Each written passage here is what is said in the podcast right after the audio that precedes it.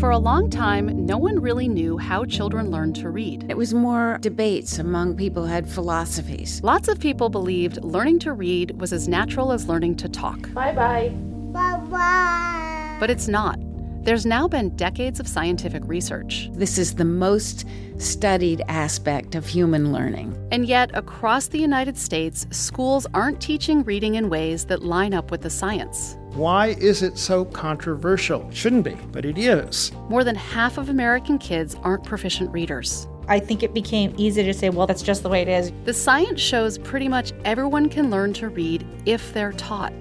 Some schools are changing their ways. We're going to start doing something today that we have not done before. This is brand spanking new. Coming up, an APM Reports documentary, Hard Words Why Aren't Our Kids Being Taught to Read? from American Public Media. I'm Emily Hanford. It was 2015, and Jack Silva had a problem.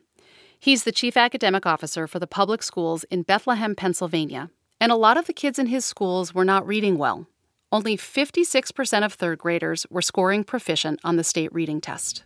Uh, I didn't I didn't know what to do. He knew nothing about how kids learn to read or how reading should be taught. But he did know that even some older students were struggling with pretty basic stuff when it came to reading.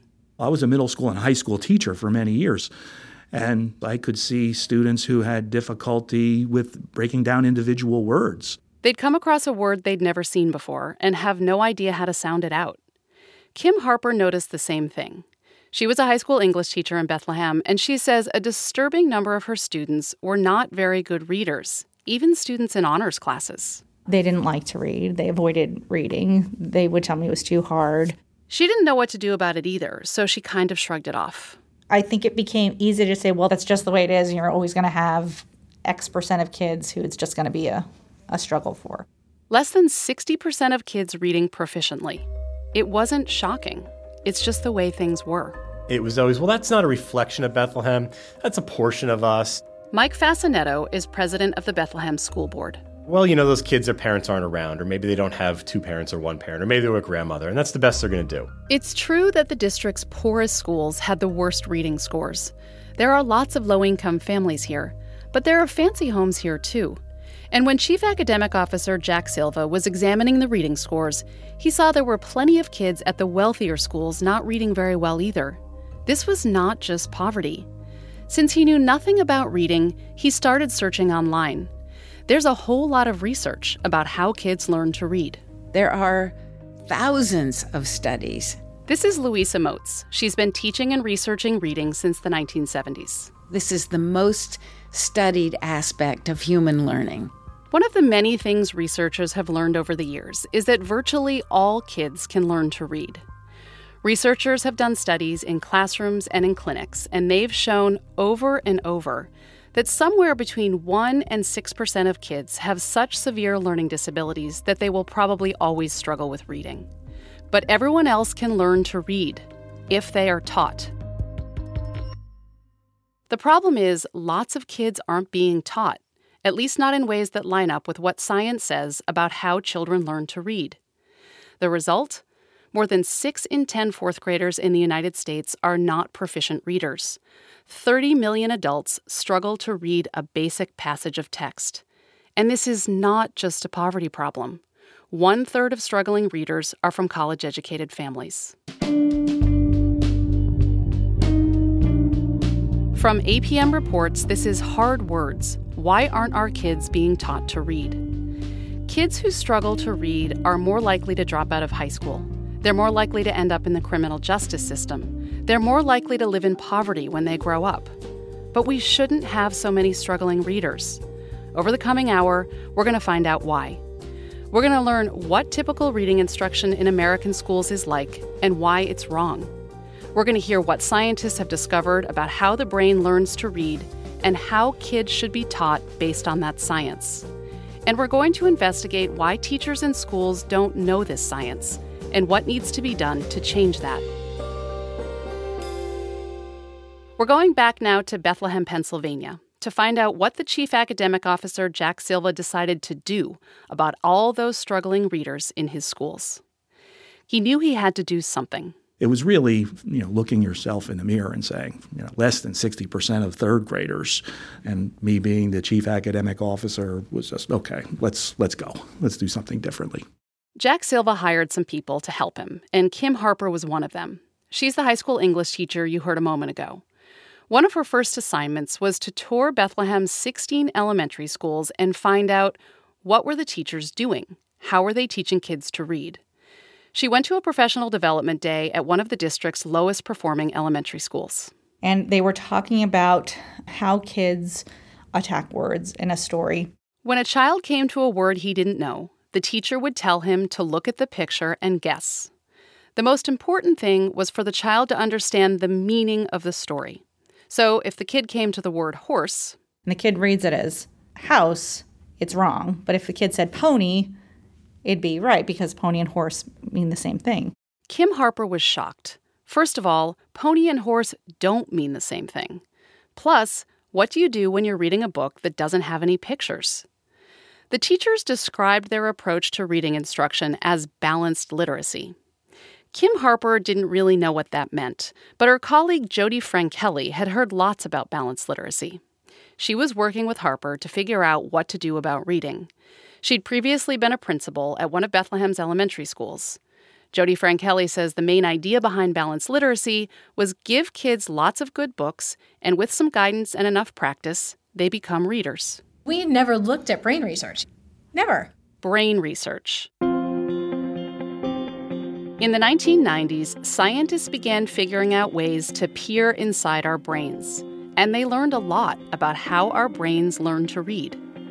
The scientists were doing their research in labs that were sometimes right across the quad from schools of education, but reading researchers and education researchers kind of live in separate universes.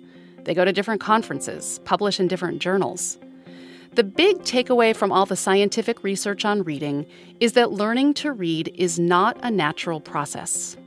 We are not born wired to read. We are born wired to talk. This is a toddler. He's 20 months old. It's actually my own son, many years ago. What's the sound that a train makes? Kids learn to talk by being talked to, being surrounded with spoken language. That's all it takes. No one has to teach them to talk. Is Pop by the tub? No. No. Just my rubber ducky. That's my husband reading our son a story. Is Pop in the cabinet? No. No. it's just my toothbrush and toothpaste. Today's. Yeah. Talking comes naturally, reading doesn't. Our brains don't know how to do it. That's because human beings didn't invent written language until a few thousand years ago, and that's like last week in the course of human history. To be able to read, structures in our brain that were designed for things such as object recognition have to get rewired a bit. But another big takeaway from decades of scientific research is that while we use our eyes to read, the starting point for reading is sound. What a child must do to become a reader is figure out how the words he hears and knows how to say connect to print on the page. Writing is a code humans invented to represent speech sounds, and kids have to crack that code to become readers. At. Chat. In. Chin. If you grew up in the 1970s like I did, you might have watched The Electric Company. This is the part of the show I remember best. Silhouettes on each side of the screen would call out parts of words. The letters that represent each part would flow out of the mouths of the silhouettes and blend together to make words. Arm. Charm. For kids to learn how to read, they need to understand that words are made up of different speech sounds. That's called phonemic awareness. Once children are able to identify and manipulate the individual sounds in spoken words, they can begin to understand how different letters and combinations of letters represent those sounds. The producers of the Electric Company planted their flag firmly in the camp that said kids need good phonemic awareness to be able to learn to read. I use the word camp because back in the 1970s, there were two distinct factions when it came to beliefs about how kids learn to read. They were mostly beliefs at that point because a lot of the science hadn't been done yet. This is Louisa Moats again. It was more um, debates among people who had philosophies. Louisa Moats was in the camp that believed in phonics. That means teaching children how letters represent speech sounds. The other camp believed in what is known as whole language. This is Mark Seidenberg. He's a cognitive neuroscientist. Whole language essentially said if we create an literacy rich environment that is highly motivating and provides the right sort of materials, the children will figure out how reading works. Mark Seidenberg has been studying how children learn to read since the disco era. That's how he puts it in his bio. He says the core belief that underlies whole language is that reading comes naturally. The essential idea is basically you learn by doing. So children are supposed to learn by doing, not be told what to do. So, no phonics lessons. For the whole language folks, phonics was old fashioned, kind of conservative. In the 1970s and 80s and 90s, the big idea that took over in schools and in colleges of education was that children don't need phonics. In fact, the belief was that phonics lessons might be bad for kids, might get in the way of them developing a love of reading by making them focus on all these little tedious skills, like breaking words into parts.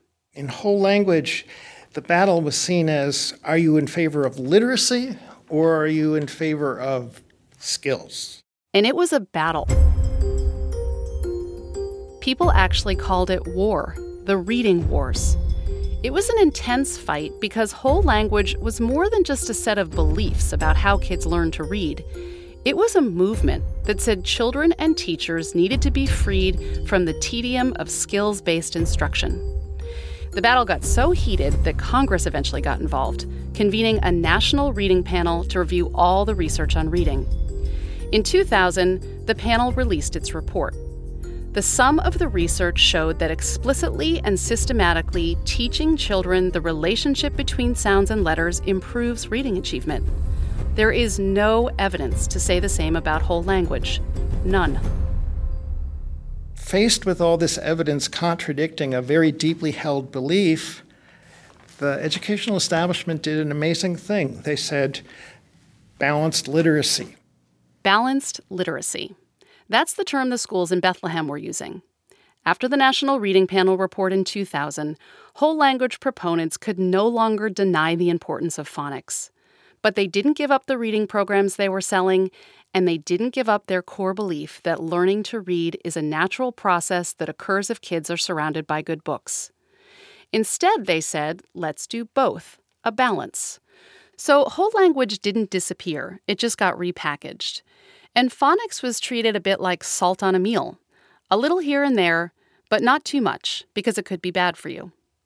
Mark Seidenberg knows of a child who is struggling so much with reading that her mother paid for a private tutor. The tutor taught her some of the basic skills that the child wasn't getting in her whole language classroom. And at the end of the school year, the teacher was proud that the child had made so much progress. And the parent said, Well, why didn't you teach this phonics and these other basic skills related to print in class? And the teacher said, Oh, I did. Your child was absent that day. The problem with teaching just a little bit of phonics is that, according to all the research, phonics is crucial when it comes to learning how to read.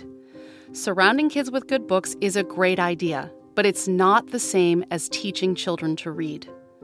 According to Mark Seidenberg, the reading wars of the 80s and 90s are over, and science lost. The ideas that underlie whole language are still, right now, everywhere in American classrooms. Like that idea you heard earlier that if a kid comes to the word horse and says pony, it's fine. That comes from this whole language theory that reading doesn't involve exact, detailed identification of letters and words. Instead, the theory goes when readers come to a word they don't know, they use context to figure out what the word is. So, if a child gets stuck on a word, she's told, reread the sentence, think about a word that would make sense in the sentence, look at the pictures. She's told that's what good readers do. But in fact, that's not what good readers do. Studies that compare skilled readers to poor readers show that poor readers guess when they come to a word they don't know because they have difficulty decoding. When skilled readers come to a word they don't know, they rapidly identify the sounds and letters in the word. Good readers may guess at the meaning of the word, but they don't guess at the print on the page. We're going back to Bethlehem, Pennsylvania now, where balanced literacy was the prevailing approach to reading instruction until the district got serious about trying to do something about all those kids who were struggling with reading. Morning, Lynn. Hi, Grant. This is Kathy Bast. She's walking the halls of Calypso Elementary, where she's the principal. Back in 2015, when Bethlehem realized it needed to change the way it taught reading, district leaders decided the first step would be a series of trainings for all the principals at the district's 16 elementary schools. Over the course of an entire school year, the principals were going to be taught the reading science. As it happened, Kathy Bast was out on medical leave when the trainings began, but her colleagues warned her. They said to me, Kathy, we know you. You're not going to take well to this training. The principals were learning about the importance of explicitly teaching children how to decode words, and everyone was sure Kathy Bast was going to resist. They knew who I was and how reading was a passion, and that decoding was never part of anything I ever did. But Kathy Bast had a secret. Even though she was known as the district's number one balanced literacy champion, she had doubts. Before becoming a principal, Kathy Bast had been a reading specialist. It was her job to help struggling readers. In her training to become a reading specialist, she says she learned a lot about how to identify a child with a reading problem. But she learned nothing about how to help a child actually learn to read. I didn't know what to do, except just give them more books. And it wasn't working. With time on her hands while she was on medical leave, Kathy Bast began reading about reading, and she discovered the vast scientific literature.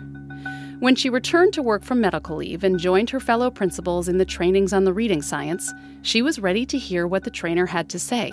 And it kind of blew her mind. Wow, we okay, let's go get at this. The training the principals were doing used a curriculum written by Louisa Moats. You heard her earlier. The curriculum is called Language Essentials for Teachers of Reading and Spelling, or LETRS for short. The principals went through the training in 2015. The kindergarten teachers went through it the next year.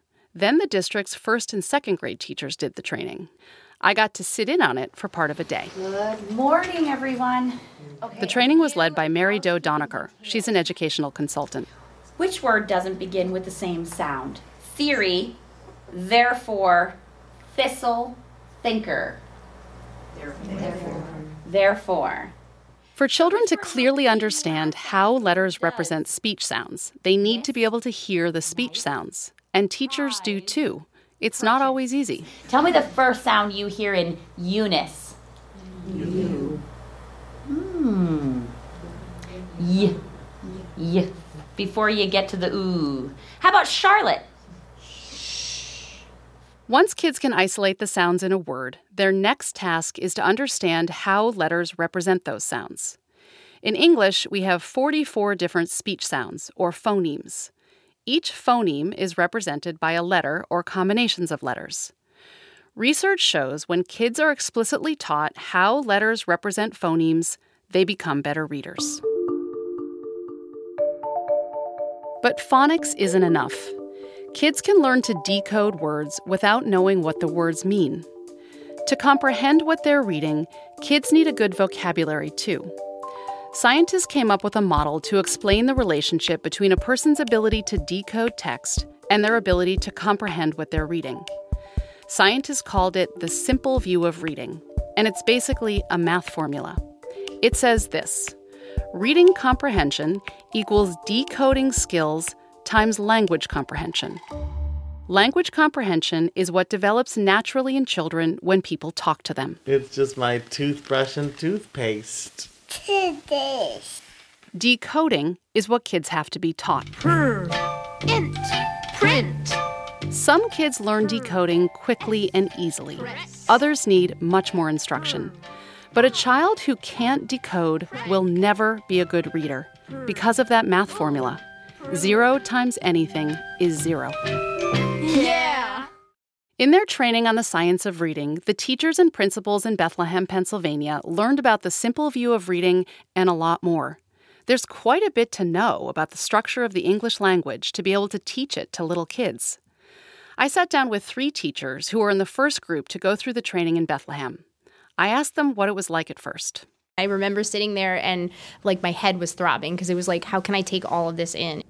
Oh my God, I'm never gonna be able to use this, or I don't know how to use this. And then them constantly saying, You're gonna get there, you're gonna get there, you're gonna get there. That was Adrian Ibera and Candy Maldonado. They hadn't learned any of this in their teacher preparation programs. Neither had teacher Michelle Bozak.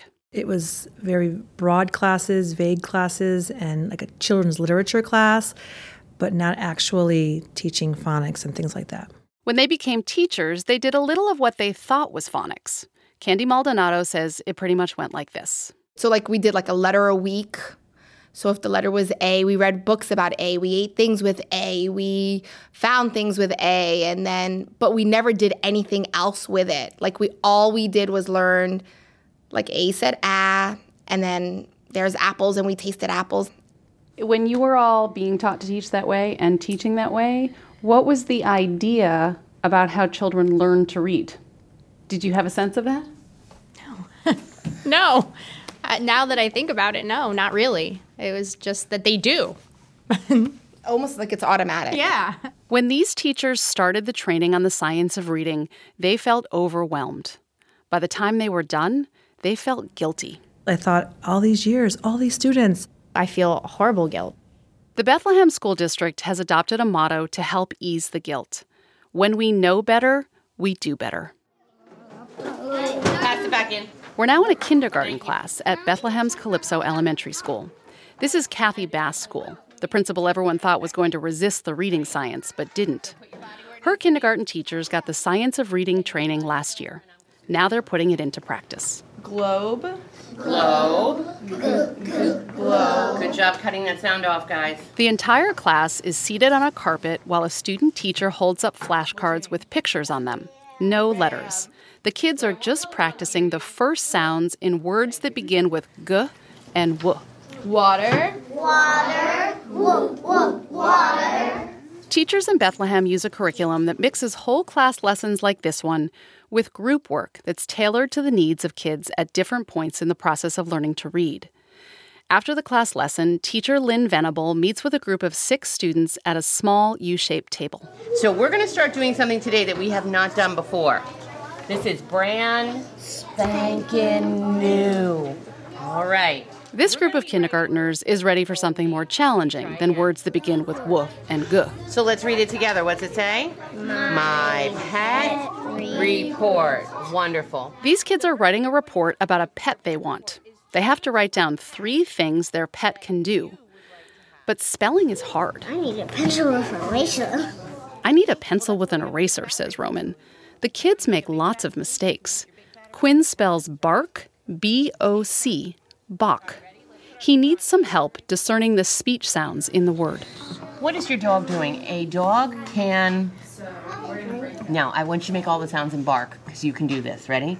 Spelling errors are like a window into what's going on in a child's brain when they're learning how to read. What's the first sound? B. We got that one. That's B. Um, Now, what's the next sound? R. How do you make R? Quinn struggles for a moment but gets some help from Mrs. Venable. How do you make the sound R? Where's your pirate patch? R. How do you how do you write R? Do you remember? Tell me. With a little more prompting, Quinn eventually gets it. A R, absolutely. Lynn Venable has been teaching elementary school for 21 years. She says she used to think reading would just kind of fall together for kids if they were exposed to enough print. Now, because of the science of reading training, she knows better. She says this year's class of kindergartners has progressed more quickly in reading than any class she's ever had. My kids are successful and happy and believe in themselves. I don't have a single child in my room that has that look on their face like, I can't do this. Carolee, can you tell me what your cat's gonna do? A cat can scratch, claw, and purr. You're absolutely right. That is a wonderful list of things that your cat can do. Give me some. At the end of each school year, the Bethlehem School District gives kindergartners a test to see where they are with early reading skills. The year before the science of reading training began, 65% of kindergartners at this school tested below the benchmark score, meaning most of them were heading into first grade at risk of reading failure. After the kindergarten teachers were trained, zero kindergartners at Calypso finished the year at risk of reading failure. And at the end of this year, same thing. Two years in a row, every single kindergartner at Calypso was at or above the benchmark score on the reading test. Across the entire Bethlehem School District, more than 8 in 10 kindergartners met or exceeded the benchmark score, up from fewer than half before the Science of Reading training started. Chief Academic Officer Jack Silva is thrilled with the results, but cautious. He's eager to see how the kindergartners do when they get to that big state reading test in third grade. We may have hit a home run in the first inning, but there's a lot of uh, game left here. It's impossible to know if the science of reading training is what led to the test score gains.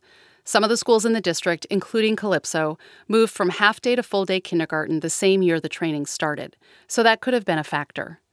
But Kathy Bast, the Calypso principal, thinks that if her teachers had just been doing more of the same when it came to reading instruction, she'd still have a lot of struggling readers at her school.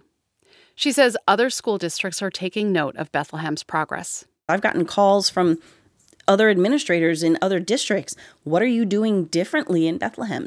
She remembers one call in particular. Tell me what you're doing. My superintendent saw your scores in the paper. He asked me to call you. I spent over an hour on the phone just detailing what I've talked to you about. And after all of it was said and done, oh, I don't think that'll work here. There'll be too much pushback. Too much pushback. Beliefs about how kids learn to read and how they should be taught run deep in American education. You can find schools and school districts across the country that are trying to change things the way Bethlehem is. But typical reading instruction in American schools is some version of a balanced literacy approach, backed up by the core belief that learning to read is a natural process. Many educators don't know the science, and in some cases, they actively resist it. Why is that? That's what we're going to hear about after the break. You're listening to an APM Reports documentary, Hard Words Why Aren't Our Kids Being Taught to Read? I'm Emily Hanford. You can learn more about the research on reading at our website. You'll find this documentary there and many more stories about education, opportunity, and how people learn. It's all at apmreports.org. If you have a story to share about reading, we'd love to hear from you. Send an email to contact at apmreports.org or find us on social media at APM Reports and at Educate Podcast. Support for APM Reports comes from the Spencer Foundation and Lumina Foundation. More in a minute. This is APM, American Public Media. We're now in Jackson, Mississippi, where something unusual is happening. All right, colleagues, let's go ahead and get started. A group of teachers is gathered in a conference center for LETRS training. It's what you heard the teachers doing in Bethlehem, Pennsylvania. But these teachers are college faculty from schools of education across Mississippi. So I'm going to go ahead and distribute some anticipation guides, so to speak. That's a euphemism for quiz. The first question is true or false? Speaking is natural, reading and writing are not. These are the faculty who teach people who want to be teachers how to teach reading. And they are being asked this question right. because they might not know the answer. So, uh, do I have everyone's? The trainer, Antonio Fierro, collects the quizzes. I don't know how many of the professors got the question right. The answer, of course, is true. Speaking is natural, reading and writing are not. Most people in this class should know that by now because this is the third day of this series of LETRS trainings. Here they are reviewing the speech sounds or phonemes in simple words. The next word is cloud. What's the word? Cloud. Tap it. Wait, hold on, hold on. That first, that first sound is right up there, all right? The trainer points to a sound wall posted to his right. According to research, this is what you want to see in classrooms. Not an alphabet wall that says, for example, O is for octopus, but a sound wall that has all 44 speech sounds in the English language, with the letters and combinations of letters that represent those sounds.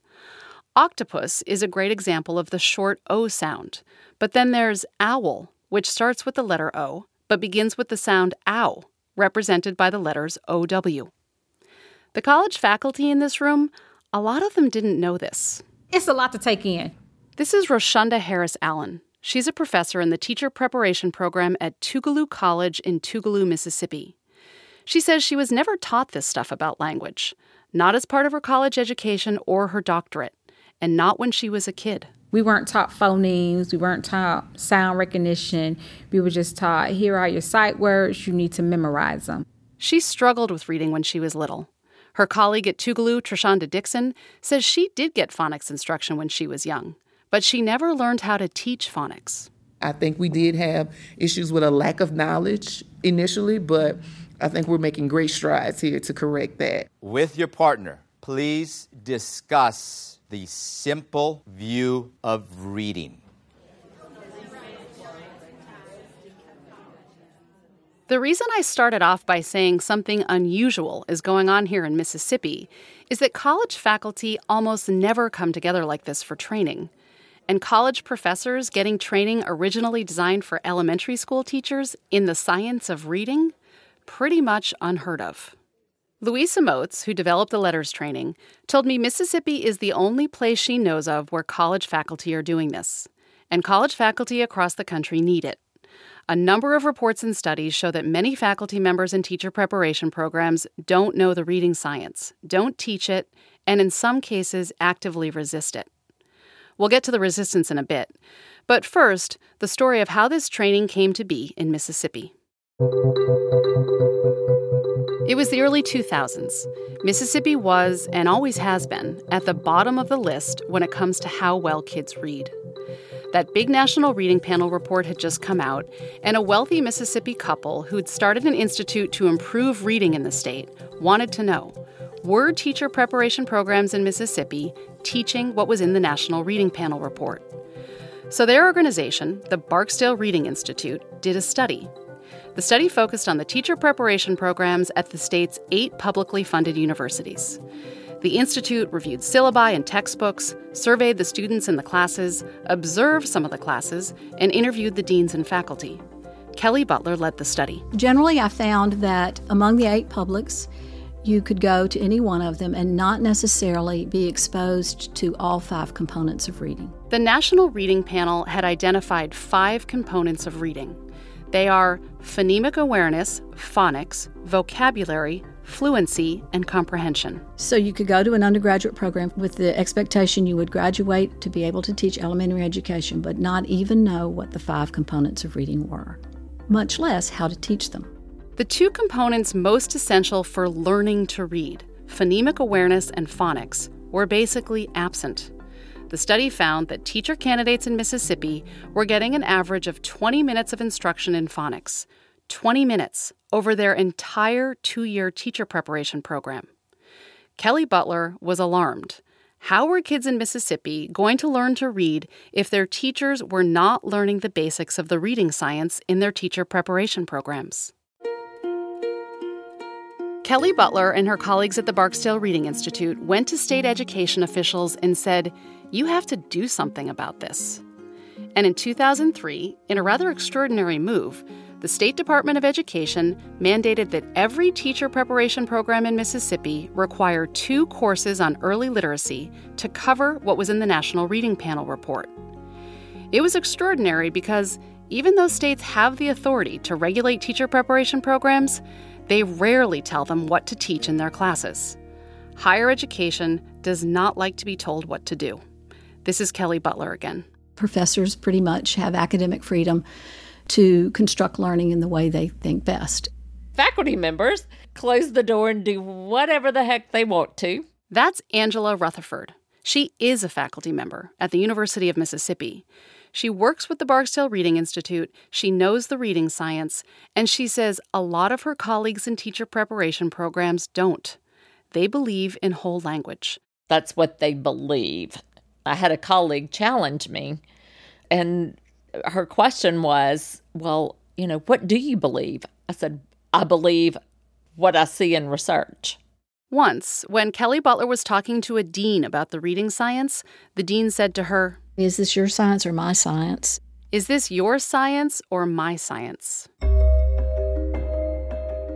That's what Kelly Butler and her colleagues were up against. They wanted to change what prospective teachers in Mississippi were learning about reading. State officials did too, but Kelly Butler says many deans and faculty still believed in whole language. Well, fast forward to 2015, and we now have a Literacy Based Promotion Act. The state legislature had passed a law called the Literacy Based Promotion Act. The law says that kids who are not reading on grade level by the end of third grade cannot move on to fourth grade. What that precipitated was a retraining of teachers because we knew that teachers really didn't know enough about what to do. The teachers already working in Mississippi schools started learning the reading science. But what about the new teachers just graduating from teacher prep programs? If they weren't learning the science, the state would be spending money forever training teachers. At this point, no one really knew what aspiring teachers were actually learning in those required early literacy classes. So in 2015, the Barksdale Reading Institute decided to repeat the study it had done back in 2003. This time, private colleges were included 15 teacher prep programs overall. The needle had moved some. Kelly Butler says, with one exception, all the state's teacher prep programs were now teaching the five components of reading. The deans and faculty all said they'd heard of the National Reading Panel report. But most of them had not read it. She learned other things that shocked her. When I interviewed both faculty and students and asked them particular questions about the science of reading, for example, were they familiar with something called the simple view of reading? That's that formula scientists came up with to explain that reading comprehension is the product of your ability to decode text times all the words you know the meaning of. Not a single one that I talked to had ever heard of the simple view of reading, which has been around since 1986. The science had been around for a long time. The state had been requiring colleges to teach the science for more than a decade. And still, prospective teachers weren't learning it. So the state legislature decided to do something else. It started requiring teacher candidates to pass a test on the reading science. If you don't pass the Foundations of Reading test, you don't get licensed to teach elementary school in Mississippi. I'll be the student. You'll be the student, okay? Yeah. And we're gonna start with phoneme isolation. We're back in LETRS training with the college faculty in Mississippi. They're in pairs now, working on phonemic awareness skills. This is Rashonda Harris Allen and Trishonda Dixon. You heard them earlier. What is the first speech sound in the following words? Quiet. there it is. I said it.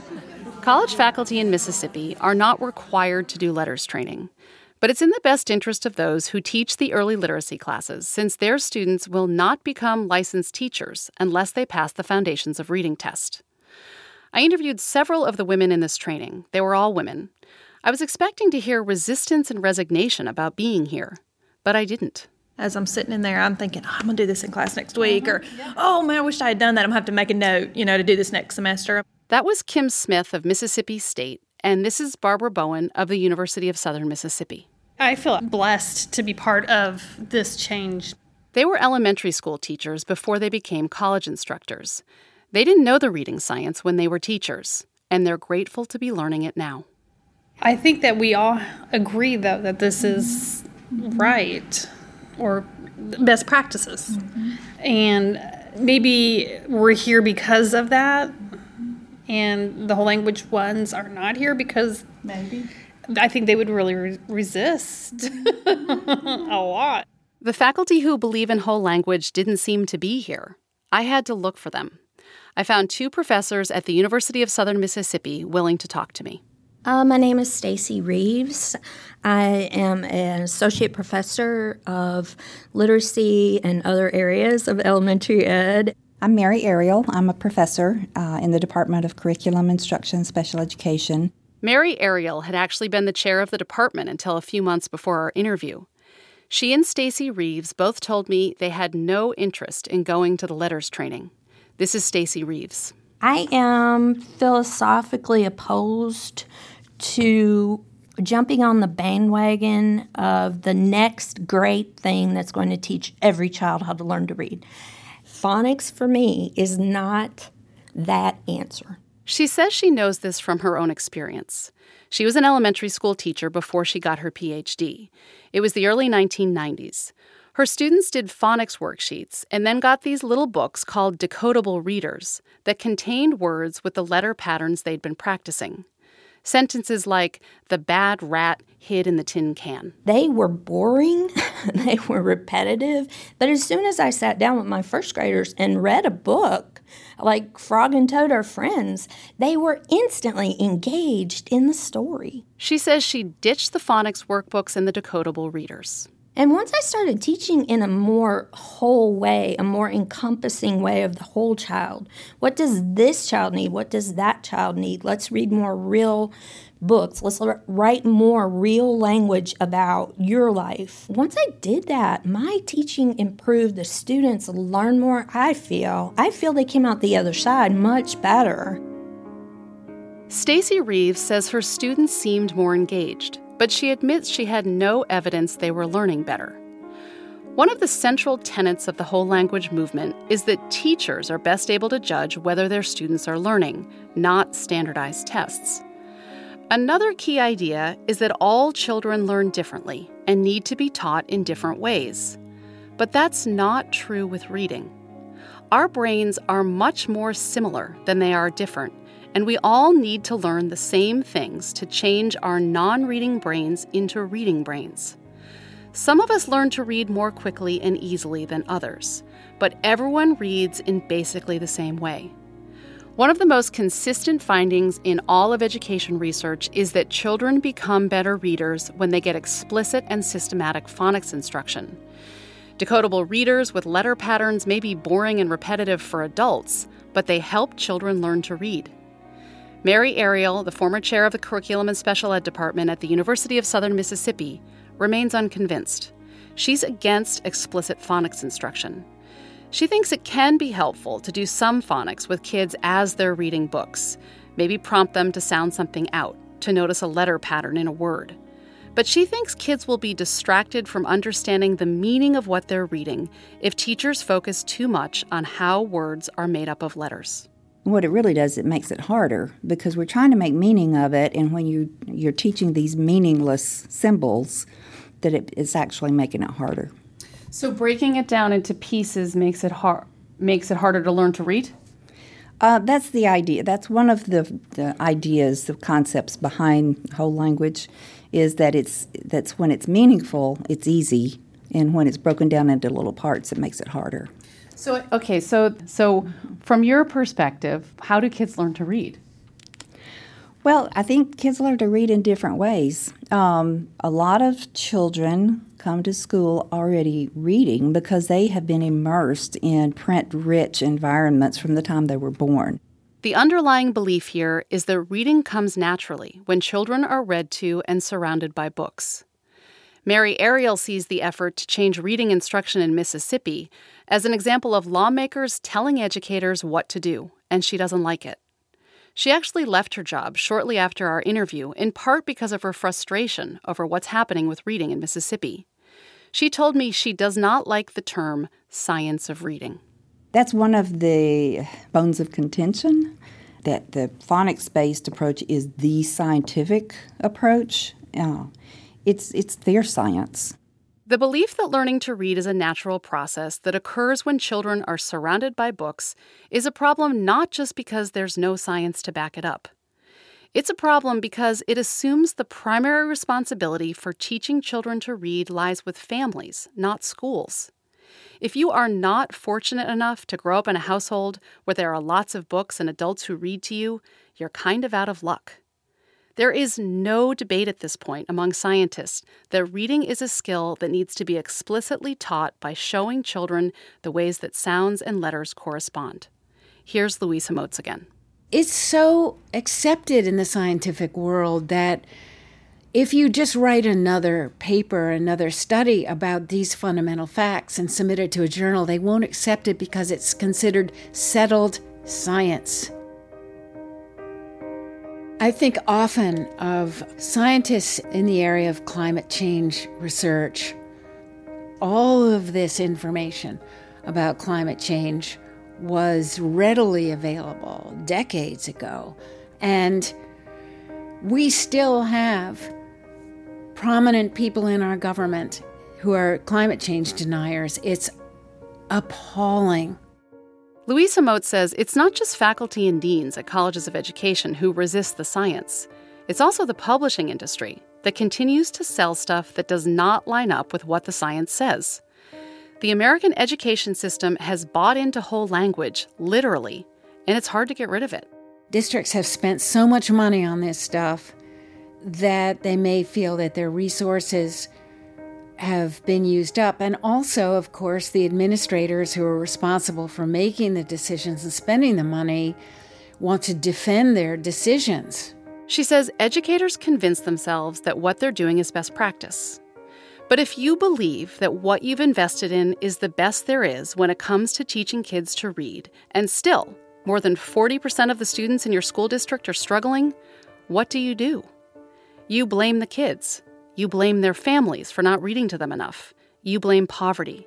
And then it's no longer shocking that 4 in 10 kids can't read very well. It's just the way things are. You might be thinking if phonics and phonemic awareness are so important, and lots of schools are doing such a poor job teaching those things, how does anyone learn to read? It's a good question. I asked lots of experts. Basically, it comes down to this some kids crack the code quickly and easily. Experts told me probably a third of children, maybe a bit more, don't need much instruction. A parent points out some things about how words work, a teacher does a bit of phonics, the kid grows up watching Electric Company, like I did, and she's off and reading. It's not as if some students, many students, can't learn in ways that we taught reading before. This is Jack Silva again, the Chief Academic Officer in Bethlehem, Pennsylvania. The question is do you want all of them to be able to read? There is no evidence that phonics instruction is bad for kids, not even kids who crack the code easily. In fact, research shows good phonics instruction helps them become better spellers. This doesn't mean that phonics is all kids need. Remember, according to that math formula, kids also need to know a lot of words and what they mean. And that's why reading to children and surrounding them with good books is really important. The whole language proponents are absolutely right about that. But as I said before, reading to kids and surrounding them with books is not the same as teaching them to read. According to the research, what you should see in every school is a heavy emphasis on phonics instruction in the early grades. Louisa Moats says the idea that this will make reading harder or somehow turn kids off to reading makes no sense. It's the opposite.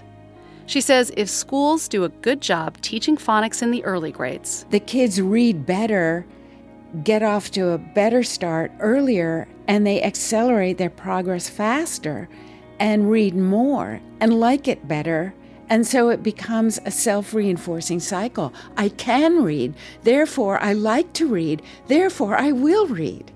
Whereas the converse is true when you don't give kids insight into the code and don't arm them with insight into language, both spoken and written, what happens is this is a mystery. I'm not sure I'm getting what these words really say. Therefore, I'm uncomfortable, and therefore, I don't really like it.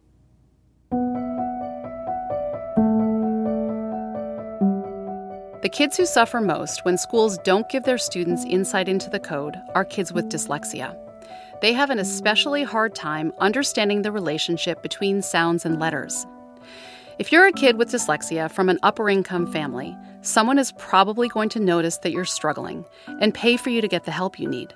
But what happens to kids from poor families? All you need to do is look at our nation's prison population for an answer. Our prisons are full of people who grew up in poor families. And according to a study of the Texas prison population, nearly half of all inmates have dyslexia. Half. They struggled to read as kids and probably never got the help they needed. If you were a kid who was able to crack the code with minimal instruction, you should count your lucky stars. But a question we should all be asking is why aren't we helping all kids learn to read? For Kelly Butler of the Barksdale Reading Institute in Mississippi, the main problem at this point is ignorance. Too many teachers, school administrators, and college professors don't know the science. She's betting that teaching them the science is the answer. Part of my optimism about this is it's not like we're setting out to try to figure out how to teach reading and so we can then teach everybody how to do it. We know how to do it, so we need, need to get her done. Mark Seidenberg is not as optimistic.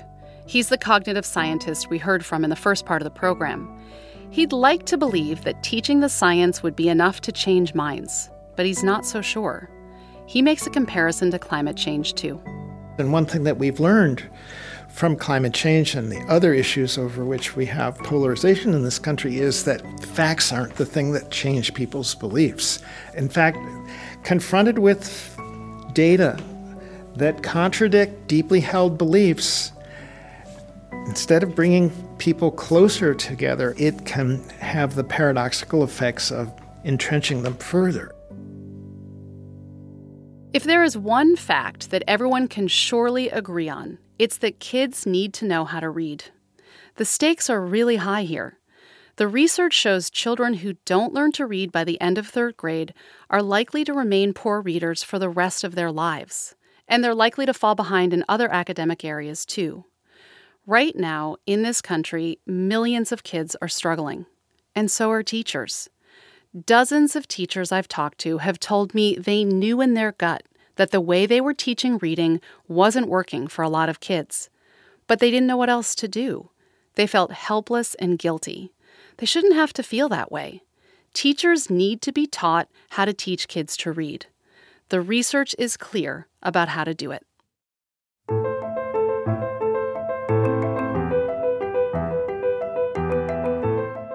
You've been listening to an APM Reports documentary, Hard Words Why Aren't Our Kids Being Taught to Read? It was produced by me, Emily Hanford. The editor was Chris Julin, with help from Catherine Winter. Special thanks to Emerald O'Brien, Tom Scheck, Liz Lyon, and Tim Shanahan. Our associate producer is Alex Baumhart. Our web editors are Andy Cruz and Dave Mann. The mix was by Chris Julin and Craig Thorson. Fact checking by Betsy Towner Levine. Theme music by Gary Meister. The APM Reports team includes Sasha Aslanian, executive editor Stephen Smith, and editor in chief Chris Worthington. We have more about this story at our website, including a documentary about how schools are failing kids with dyslexia. You can find it at apmreports.org and on our podcast, Educate. If you want more people to hear this program, please share it on social media and review it on your favorite podcast app. And if you have a story to share about reading, please write to us. The address is contact at apmreports.org. Support for APM Reports comes from the Spencer Foundation and Lumina Foundation. This is APM, American Public Media.